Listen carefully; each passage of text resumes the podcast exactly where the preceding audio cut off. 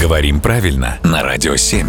Володя, доброе утро. Доброе утро. Представь, Володя, что мы с тобой такие красивые, нарядные, в жилетках специальных, в брюках черных, играем элегантно на бильярде. Скажи, то, что там по столу катается, это у нас шарики или мячики? В чем разница? А мячик уменьшительный от мяч, а шарик уменьшительный от шар. Угу. А эти слова не во всех значениях могут быть синонимичны. Ну, игрушка может быть и мячиком, и шариком, да? Допустим. А футбольный мяч, Шариком называть странно. да, потому что он не шар. А земной шар в таком ласкательном значении не назовешь мячиком. Но шарик. Но шарик, да. Ну, там, б- по сравнению с размерами Вселенной, наш маленький земной шарик, мы же можем так сказать. Да. Но не конечно. мячик.